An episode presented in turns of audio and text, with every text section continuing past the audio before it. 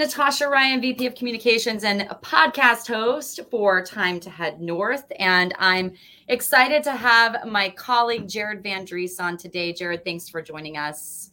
Thank you for having me, Natasha. I'm so excited to be a part of your podcast because I love listening and watching uh, your past episodes. So it's uh, truly my honor. Thank you so much. And we're going to get into why Jared's here today. And, and I think it's going to be kind of a surprise for, for most. But Jared, we met through the security sector. So if you wouldn't mind just giving people a little snippet about your background. Yes, absolutely. I've been in the executive protection industry for over two decades. I've traveled to more than 80 countries. I've worked with the who's who of Hollywood entertainment, um, uh, high net worth individuals. Um, I'm the best selling co author of a book titled Public Figures, Private Lives it's all about how to start, fix, and run protection programs for high net worth individuals and their private family offices. Um, I've written a bunch of blogs online that are kind of shit talking blogs about uh, the executive protection or security industry and why it's messed up or how it should be better and kind of poking fun at things that people don't normally poke fun at. So um, I'm kind of a professional shit talker if I had to say what my uh, passion is. So, yeah, it's a little bit about me. Well, that's a first. I don't think I've ever had anyone describe themselves with that title. So I welcome new titles, Jared. Awesome.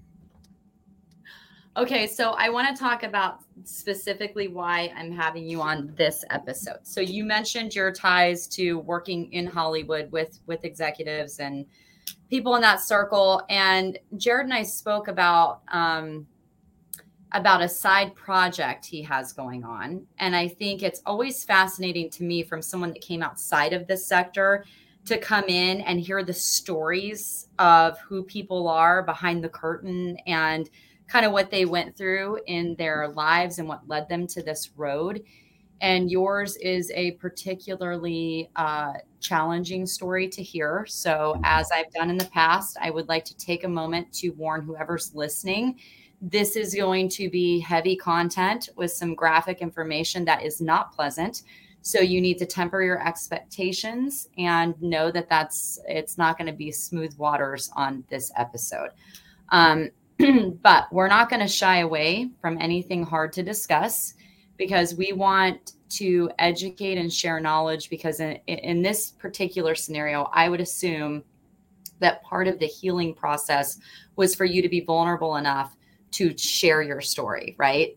And and I want you to kind of talk about before we launch into what inspired your story, let's talk about what you're trying to accomplish at this moment. In terms of uh, this podcast or my side project or the side project, yeah. Yeah, so I, um, for the last two and a half years, I've been working on a uh, film about my life. So it's essentially about my brother and I. Um, and the the crazy abuse that we endured uh, growing up in Alaska and being pitted against each other by our father and uh, essentially coming to terms of uh, falling back into each other's lives and figuring out that you know the brother relationship is really important and you know how do we heal and how do we support each other and uh, what type of trauma uh, how how trauma can affect people in different ways because we've had kind of two different paths in life, and I could have easily uh, gone down a different road than I did uh, today. So that's my passion project and something that I'm working on uh, basically every waking hour outside of my normal nine to five job. And when we are talking about the level of abuse, abuse, this is not just a you got a beating with a belt. This far exceeds that from what I've been told. Um, so it again, we'll launch in, but what what made you seek to do this? What made you write the screenplay? What made you start telling your story? Was there a moment where you're like, I will no longer hold this in. I want to just share this. Like what what forced that out? You know, I think it's a number of different things. It's it's having realizing how fucked up everything was in my life. And as a as a child that's abused you don't really realize that your life is as fucked up as it is because it's all you know that's all you've ever lived in. You normalize so, you know, I've had a lot of hard things happen in my life, and I've had uh, self-reflection, and I've I've been the person that has gone to years and years of therapy, and I know that's not really something comfortable for you know tough guys and gals in our industry to talk about. But yeah, I've I've gone to a ton of therapy. I've examined my life. I've examined myself, and I've and I've really looked at things from from really an objective point of view. And and it's like I don't give a fuck anymore about holding on to family secrets or uh, pretending that there is some sort of uh, facade of of what the family was supposed to be or should be or any of that bullshit. So it's kind of like it is what it is. If you want to judge me on that, I don't care. And um, yeah, it's kind of soul cleansing in the sense of using a term that I don't believe in. But yes. I do. Okay. So let's talk about it. So bring me through the childhood, bring me through the, the what you're writing about. Yeah, so uh, essentially, I grew up as a first generation American on my father's side in uh, Europe, in Alaska, and my father's from Europe. Um, it was uh, crazy, crazy childhood. I, you know, I'll give you a, a couple of e- examples. I mean, I in the second grade, uh, the teacher made me uh, sit at a different table during lunch because I brought in a boiled rabbit skull that I ate in front of the second grade class because that was something normal that we ate at dinner and we cooked rabbits and butchered rabbits. But my father thought it was like a funny thing that uh, he was all about the shock and the awe. Um, and then you don't realize in the second grade, like, why is this? Why is this weird? You know, when yeah. I'm cracking the skull open and sucking the brain out and eating the tongue and all the the meat around the cheeks of this little rabbit's head, and everybody has their fucking snack pack and their Lunchables uh, lunch, yeah. and and I'm dealing with that. Um, and then you know just all the crazy physical abuse. We were in a, a, a quote unquote religion, which uh, to me all religions are cults. Uh, I don't care how big or how small they were. We were raised in the Baha'i faith, which is like a weird Middle Eastern religion, you know, in the 17 or 1800s that came up with, but yet it's a bunch of white people from Wisconsin or Michigan that that tend to be part of this Iranian um, religion um, in America, at least.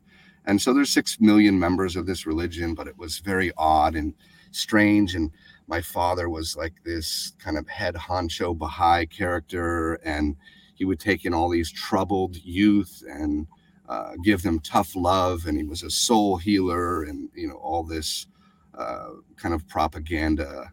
Uh, and he was ended up taking advantage of these uh, kids. Come to find out, he's a pedophile.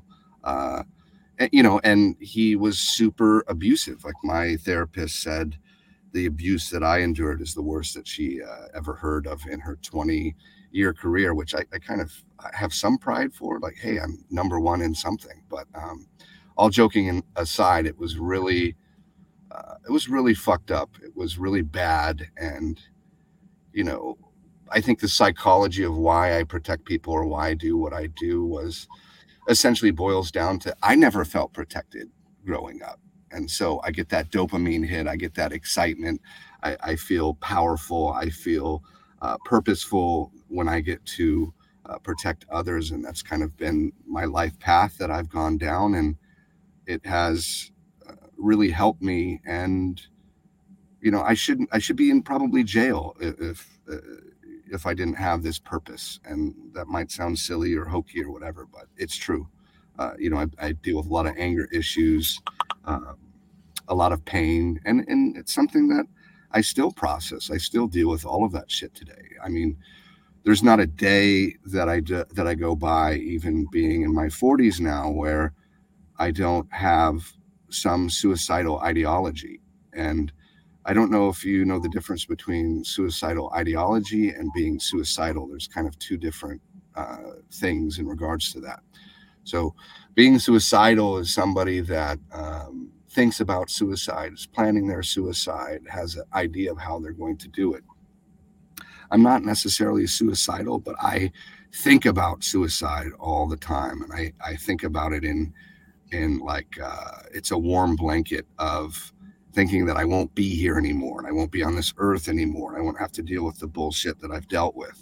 and so there's a difference there but uh, and i have a lovely wife and two beautiful children and all these things to live for but i still battle with it in my brain every day like i don't really want to be here I, I i i struggle with wanting to live like death is the ultimate comfort in my mind and that's something that i've had to learn and i've had to learn why and I know that this is all shit that you're not supposed to talk about, right? We're supposed to keep all this quiet and secret and not be vulnerable. But again, I don't care anymore. So yeah.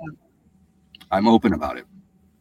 So let me ask you this. Um, going back, and I want to continue down this path, but going back to you said your dad tried to break you and your brother apart. What did that look like? You know, it was just, it was, you know, uh, all about being tough and resilient and pitting uh, uh, pitting us against each other. I mean, one of the uh, I'm just going to dive into it, but one of the the worst things that that happened to me, and I uh, was I wasn't really potty trained till I was 10 years old, and the reason for that is because my father used to make me eat my own feces. It was like a punishment thing. Um, and he would be like well i'm doing this for your own good and my and my brother was there my older brother's four years older than me was there and he would like cheer my father on in the sense of like yeah make this you know make him do this uh, make him eat his own shit. This is going to help him and fix him. And so uh, that was like the most horrible thing not only having your father do this to you but having your brother that you look up to as your hero and your protector and all those things uh, you know mock you and make fun of you because you can't hold your own shit in and and encourage your father to make you eat your own shit was not the most pleasant of, of things. And so it was kind of a lifetime of that kind of thing. Like who's tougher who's stronger um, you know you're going to make each make each other uh, stronger by uh, mercilessly you know uh, hazing the shit out of each other. So that was kind of my uh, how i grew up with my with my brother. And obviously it's it was not a good thing. You know you you kind of mentioned when you're in that environment the way you survive it or you don't even know you're doing it to survive is you normalize it. When did it hit you when did you realize the gravity of how truly horrific that was? Like, what age? Like, what was the progression and the realization of how gnarly it actually was? Uh, probably around 15 or 16 because we had we had all these you know troubled youth that would come in and, and stay with us and it would be um, would there be some accusations like uh, your father has been inappropriate with this young girl or whatever and he was so good about manipulating us and getting in her head and being like ah you know these are all troubled kids they're lying or whatever but when there's smoke there's usually fire. And when you have you know many many girls over and women over a, a period of time that make the accusation it's like you can deny all fucking day long, but you look in the mirror and you're like, okay, this kind of resonates as true. And uh, my father was so good at being like, I'm doing this because I love you and I'm making you strong and all that. And he just was like the master manipulator, a total sociopath. And so when I was 15 or 16, I, I spent some time away from the family and I, I just broke down sobbing and crying. And it was like, he, you know, like I didn't realize the gravity used to make me eat my own shit. Like that is right. horrible. Um, and then horrible, horrible. I, I mean, beyond. And there's no excuse for that at all whatsoever. And he's like, "Oh, I've apologized," and blah blah blah. You can't apologize for shit like that. It's like certain things that you do. You know, there those are unforgivable things. And being a father was another kind of turning point for me, where you think you have all this shit figured out, and then I didn't want to have boys for the sake of.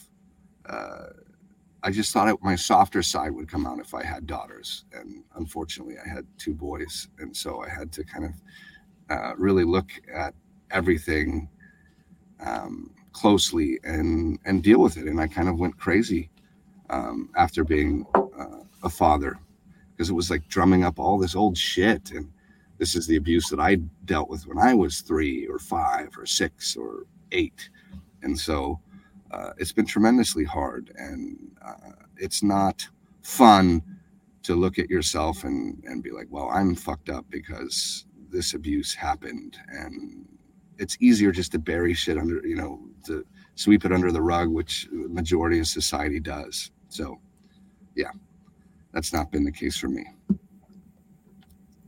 Who did you first decide to? I mean, as you went, I'm thinking like you have a wife, right? Mm-hmm. And I work with an organization um, that helps adults who endured child sex abuse and never dealt with it and put it under the rug. And then they have all of these problems functioning as adults.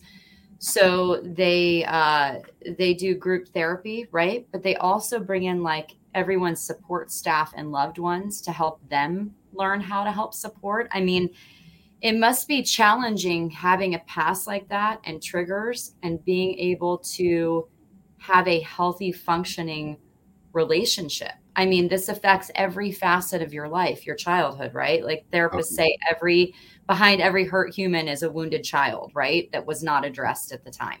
So, I mean, what is it like to to try to have these healthy relationships in your life, your family, when you have all of this stuff going on? I mean, that must be incredibly difficult at times. Yeah, I mean, it's challenging. It's like my pulse doesn't get going uh, over you know, like little things. And my wife, I, I, love her to death. I met her in the fifth grade. She was actually one of the catalysts of, of helping me not shit my pants anymore because we had this like beautiful little brown girl from California that moved up to Alaska. And she was like the most amazing friend and uh, wonderful human being. And it was like, I, I kind of latched on to her friendship as, as a way to kind of get me through all of this pain and suffering that I was dealing with. And I don't even think she uh, realized or understood what everything was or uh, uh, all the all the shit I dealt with for a very long time. But she essentially saved my life.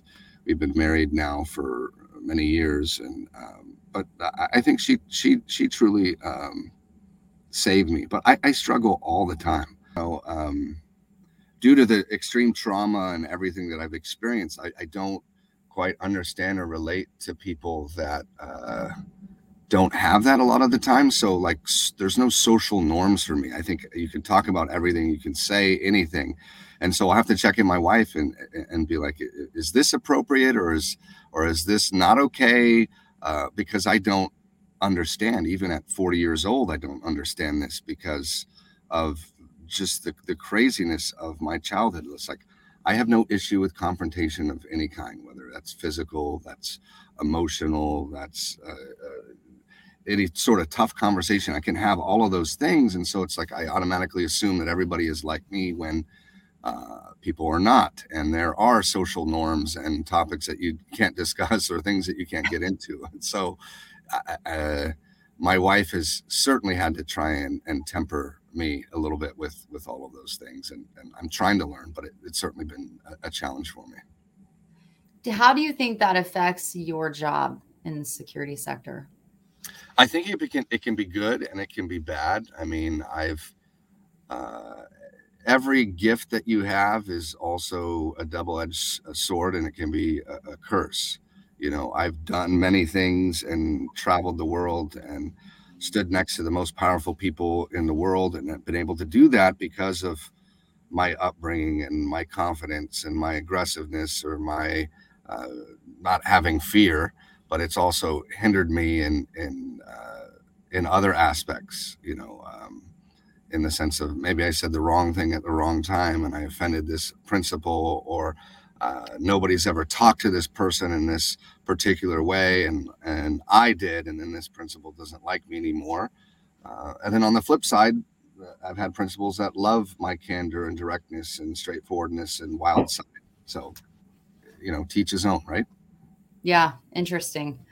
Um i have to ask what happened to your dad well he's dead to me um but he's not dead yet, but he's very close. He's very, he's been bedridden for for many years, um, and the family has confronted him, and and um, and he knows what we think now, And so, uh, if there is a God, I, I pray every day that he'll he'll die and be dead any minute. But I haven't been blessed with that phone call yet. There, you know, is there some sort of, you know, conflict in your in your existence where you would like to just go do it yourself? Yes. Um, and I've thought about that quite a bit.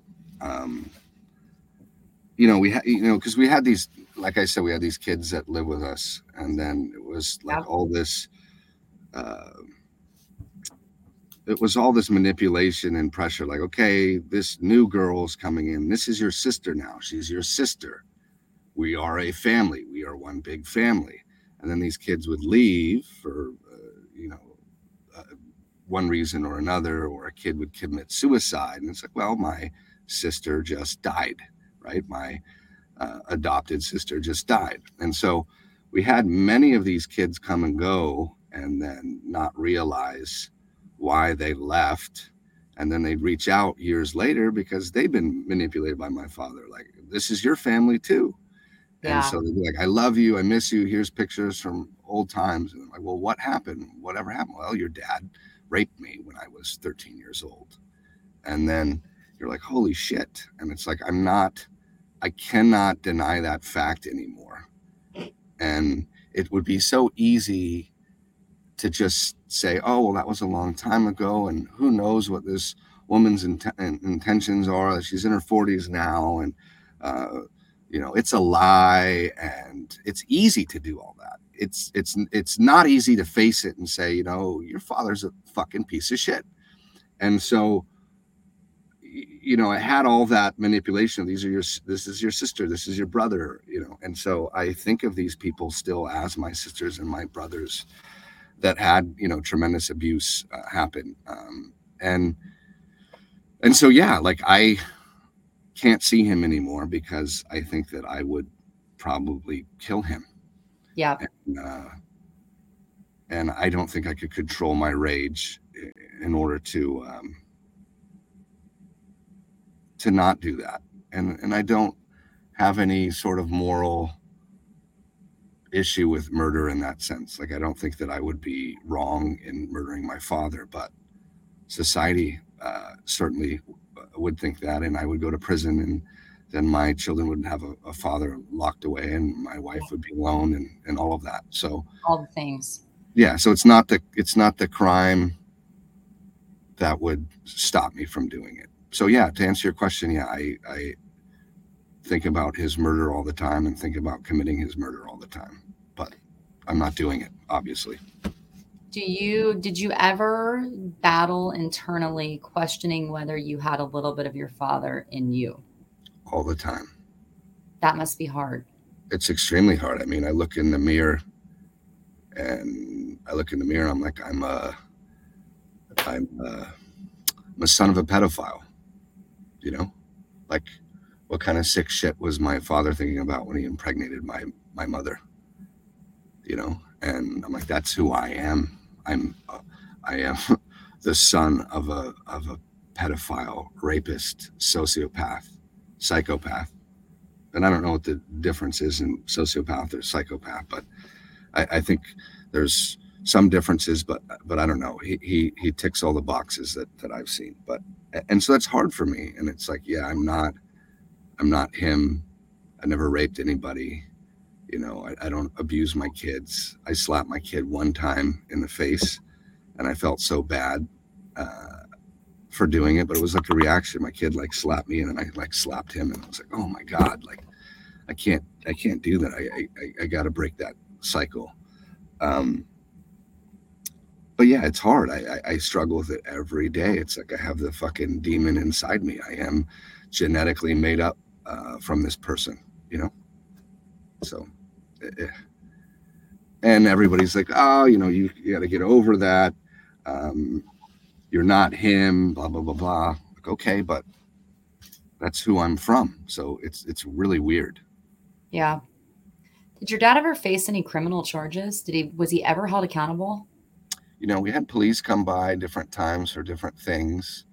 Um, and he was pretty slick with, with different things. Like you know, this one girl that recently in the last few years, uh, you know, came out and shared, you know, her her her story of of being raped by him.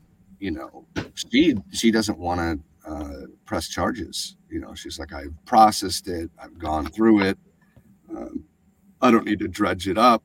She actually went back to Alaska and talked to him and confronted him and and and all of this. Yeah. You know, and he it's you know, my father's like, Oh, I've changed or I'm different or whatever. The only thing that's changed is you're bedridden, you broke your back, you're You can't do it anymore. You can't do any, anything. But he, he tries to manipulate and everything from from you know his his stunted uh, physical uh, position. Now he's still he's still would do all of those things and tries to manipulate even even to this day. So the answer is is no. Um, there's you know there was there was accusations of uh, you know molesting you know women that were there some of them were 18 uh, others said you know he kissed them inappropriately or touched them or, or whatever and it, it was it was also like i think the baha'i faith uh, all the baha'is were very worried about protecting their faith. And so it was like let's take all the kids out but i don't know if we should press any sort of charges or whatever. It's like that's like cult mentality for me. So um i wish i wish he he saw some sort of uh criminal charges for it but that hasn't been the case. And what is crazy now is now that anybody asks about my father i'm pretty open about yeah i don't talk to him like why? And i kind of i will explain and then people like oh my god your dad is fucking horrible. He did this in 1992 or he did this in 1998 or my sister said ne- never go over to his house because he's a fucking he's a demon um, you know i could never come over to your house as a kid or my made my mom really uncomfortable and so he was like super charming and he could get away with this the uh, you know he could get away with things because he he talked the talk. I mean i i remember being a, a, a kid and having a little sister and you know little kids will fight sometimes and i remember i pushed my sister and he beat the fuck out of me. And it was like you don't you never hit women you never abuse women. It was like okay like this is like i'll never do this. But yet he's abusing women and girls and doing this thing. And maybe it was like an internal struggle that he had in in the sense of trying to raise his kids to be different. But he was so charming and so so slick. And so it was like there was these people that would meet my father and be like oh my god he's the most amazing wonderful uh, special person ever and then other people would meet him and be able to see through it and be like he's a fucking weasel um and it, it's just crazy it, it's so it's so nuts thinking about it all natasha so yeah. How did you and your brother survive being pitted against each other? And how did you come back together if you did, in fact, ever split? Well, you know, it was kind of realizing how fucked up everything was in our childhood and being honest and having those conversations. And we've always been super honest with each other. Uh, and, you know, I kind of had a, a ton of professional success. He's been beating his head on Hollywood's door for the last 20 years. You know, he's um, been involved in some crimes and some some things. And so it was just like you know he had a lot of stuff to apologize for and i had stuff to apologize for. And um, life is better when you have your brother in it with you and you can talk and you know you're not judged by a brother like you would be you know a friend that you don't know. I mean he, he, he knows where all the bodies are buried all the skeletons are you know he's Yeah. dealt with things. And so it's just we check each other like hey and, and are very honest and and it's been better having my brother in in in our life uh in, in each other's lives than than not. And i i don't know it's just been kind of a progression of that. And so Yeah, I mean, you only you two could understand what truly went on behind closed doors and what you went through, right? So I I am glad you were able to reconcile and and do all the things. And I kind of want to talk about moving along to the uh, Hollywood side of this. You know, where does everything stand? You've written this screenplay about what you went through. What what's the reception you're getting? Where are you at with all of it? Yeah, we got a ton of great um, reception with it. We've submitted our screenplay to like independent uh, uh, a company called Slated that actually grades your uh, screenplay on uh, you know like hey should this be made a, a, movie? And typically these are executives that have made movies have green lit movies. And so we got a lot of positive uh, uh, a lot of positive comments on that. And we have we've engaged a company that is actually helping us produce this film. So it's easier for them to uh, reach out to talent and directors and actors to get this thing going than uh, it just being Jared Van Driessche or, or my brother Andre Van Driessche reaching out, cold calling directors and actors. I actually have some representation, which has been great. So I, you know, I have a financial budget. I've got a pitch deck. I've got, you know, uh, basically everything we need, uh, a schedule, basically everything we need to get this going. And it's about getting directors attached to this, uh, to this project at this point. And so it, it's a slow process in the sense that you have to send it out to a director. You have to give them opportunity and time to read it. And so uh, i think the first director that we're uh, have approached it has uh, the material now. And so it's just a matter of waiting a couple weeks uh, or month or so to see what they think and if it resonates with them or not. Because obviously the story isn't for everybody. And uh, typically I, I think people that know me or whatever were like well you should make a movie about all the uh, famous people that you work with and all the missions that you've gone on and all the amazing um, stuff that you've done where your principles have been attacked and you quote unquote save the day or whatever uh, you know hollywood-esque type story uh, it is uh, or could be. But what we're writing is about our childhood all the trauma all the craziness a little bit about what i've done in in my adulthood and just kind of how it came full circle and us coming together and um, you know I, I, have a big chip on my shoulder. And so I, I, had a lot of people tell me i couldn't do what i do in, in this industry based on my family history based on where i grew up and in that small town in alaska. And so it's not the most healthy thing to to do things to prove people wrong but that's absolutely been the fucking jet fuel that i've used for my success and so that's probably one of the unhealthy reasons of wanting to get this film made is to prove people wrong. But I'll take whatever uh, negative shit I can and turn it into fuel.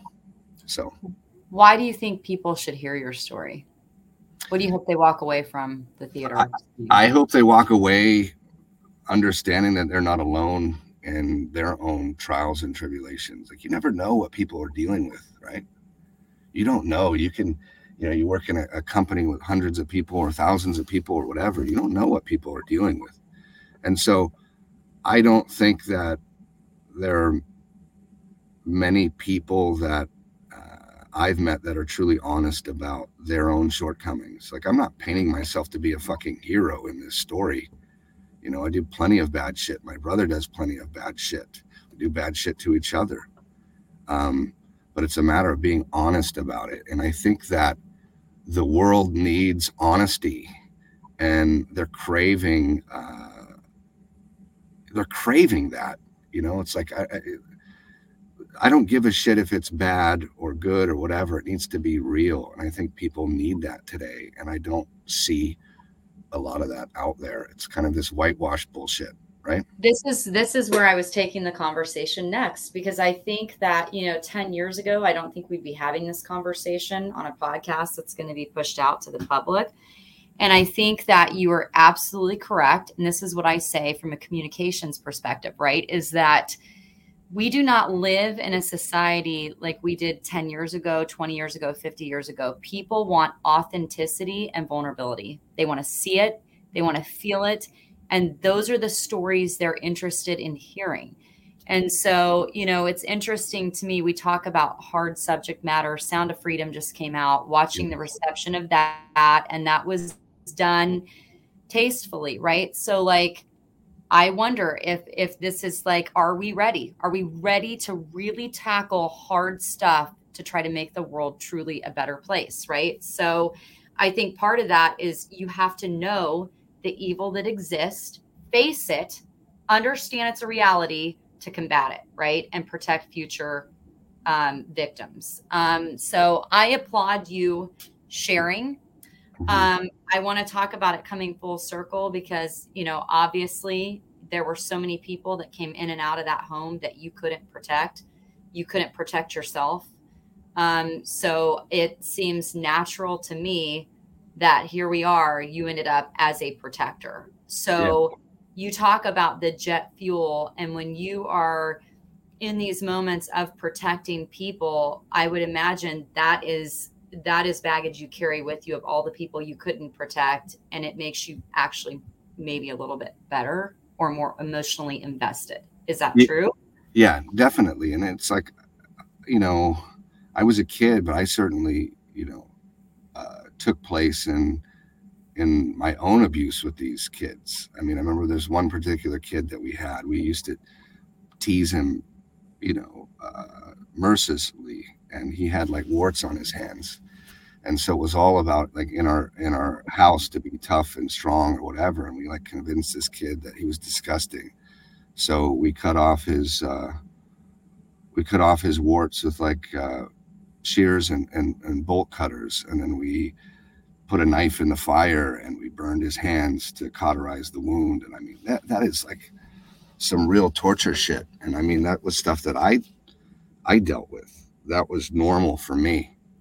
And so I feel, I feel tremendous guilt for that. Like I was, there's no excuse for it. Yeah, I was a, a kid or whatever. And that was the environment that we lived in, but fuck, I, I should have never done that. And so this is the only way that I know to help is to help people. And I mean, I've worked with legitimate people that have threats against their life, that uh, people have tried to kill them and hurt them and harm them. And it's probably a fucked up psychology thing, but it, it feels good to be the person standing in between them and danger. And I get a lot from that. And uh, yeah, and, and I still battle with guilt and, and shame and things I've done and the family that I'm from and all of those things. It so. sounds like you view this as your penance. And I wonder when is enough going to be enough that you completely forgive yourself or absolve yourself of the guilt and give yourself full grace? Do you think that's ever attainable for you? No, I don't actually. I don't think there's something in my DNA, there's something in me um, like I said, I, I, with that suicidal ideology or the pain or everything, it's like I've done hours of therapy. I've done EMDR. I, you know, I've, I've taken medication. I, I, do take medication. I've done a lot of things to try and, and deal with this. And I think it's just a matter of dealing with it every single day. You know, it's much like an addict. I'm not really, uh, you know, I'm not a, I've never done drugs or anything like that, but I I think it's maybe like how an alcoholic is or narcotics somebody who's on narcotics and trying to kick it. Like it's something that they have to battle with every day even if they're 20 years sober. And so for me it's you know it's made me fearless in my life. And that's not necessarily a, a good thing because it's careless and i don't value my own life. So what does that mean about me? What does that mean about my own self-esteem right? It's a whole vicious cycle. You know, I just, I'm sitting here and I'm moved to tears, you know, and, and fighting it back because I just can't imagine uh, that level of internal pain. And I, I just hope one day you're able to, you know, continue your therapy and kind of and give yourself a little more grace. Um, and I hope you do reach a day of okay, I've done enough to combat the past, right? And I yeah. think you know, I, I I'm not uh, punching holes in the wall anymore. I'm not breaking Yep. my hands on brick walls. I'm not burning myself like I used to burn myself, or pull, pull my hair out like I used to do when I was a when I was a, a teenager, kind of processing all these feelings and pain and and all of that. So I'm a lot better. I'm a lot better now than I think I ever been, but it's hard, and it's hard being a father. It, I mean, God, it's hard because what kind of a example that I have as a father? I didn't have the example that I that I that I wanted, and so it's like having to unlearn these things and having to break the cycle of abuse. It's a battle every day, and I, I think I'm winning, and but it is a struggle, and I think that I'll always struggle with it. And I don't, I don't, I don't, I don't see life as you come to this euphoric, peaceful state and everything is fine. I mean, I think there's peaks and valleys to life, and so uh, maybe I'll have it all under control now, and uh, maybe in a couple months I won't, or whatever, and and I'll manage it as I go through the rough water.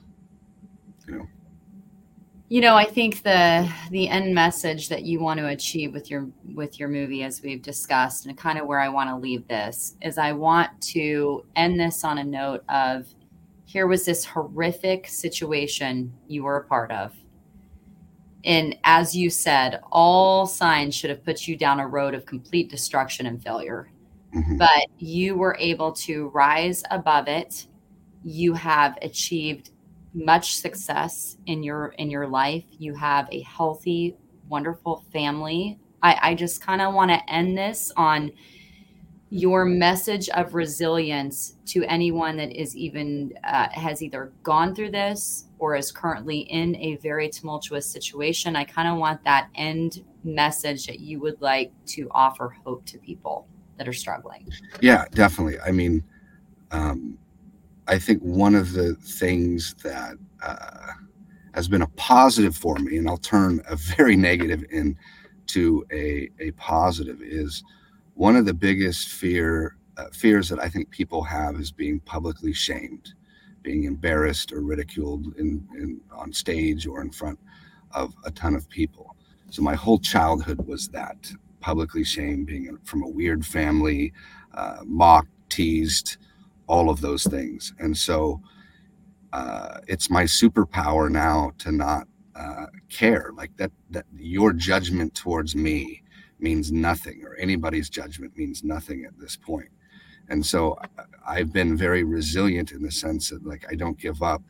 I'm super tenacious in goals and things that I want to achieve, and sometimes to my own detriment. And to uh, it's certainly uh, my wife. Uh, it's probably not the e- I'm not the easiest person to be in a relationship with. I should say. no man is Yeah. Yes. Thank you. That's very true. Um, but the point is, is like you can overcome whatever it is that that that is your challenge. You just have to push through, and sometimes that's easier said than done. Oh, it's always easier said than done, but it is extremely uh, important that you just keep going. And I've always wanted to keep going, and I've always wanted to achieve what I've wanted to do, uh, even when people have said uh, that you can't do that or that's an impossible dream or goal. And uh, just don't let people beat you down. That and seek out help seek Yeah. out help it's okay to not be okay we always say this you know i've heard this from many wonderful humans in the industry it's okay to not be okay Yeah, that's definitely true. And I'm still learning. I don't have all the fucking answers, right? none of us do or ever will Yeah. Jared, I cannot thank you enough for for sharing this with us, putting this out there. I I can't imagine how much it takes to to actually get to a point where you can do this. So I congratulate you on that front. Um, and we'll follow your journey. And I, you know, I hope to see this on on the big screens and and at the theaters. And I just wish you all the luck with this. Of course, we'll be in touch because we're colleagues. But you know, just thank you to you Yeah. for coming on. Yeah, definitely. Thank you. And I would say to anybody, you know, I, it's still a process of getting this movie made. So I don't Yeah. know, it's going to take me five years or 10 years or three years or whatever, but I am uh, I am like Sisyphus pushing that rock up the mountain. So, you know, when this gets published, if you know of anybody in the entertainment industry that can help get this thing made, please message me on LinkedIn. Um, help me get this made. Uh, I'm happy to share all the screenplay, all the materials with anybody that's interested in learning more. And uh, I, I, really think this is going to help the world uh, if I can get this thing made. And so I'm putting everything that I can into this. So uh, if you can help me and you're listening to this, please do. I would appreciate it because um, I need help. All right. Thank you. And, and to all of you listening and watching, you can check out more podcast episodes on tngdefense.com. Don't forget to hit the subscribe or like button. Thank you so much. And until next time, have a great day, everyone. Thank you so much, Natasha. Thank you, Jared.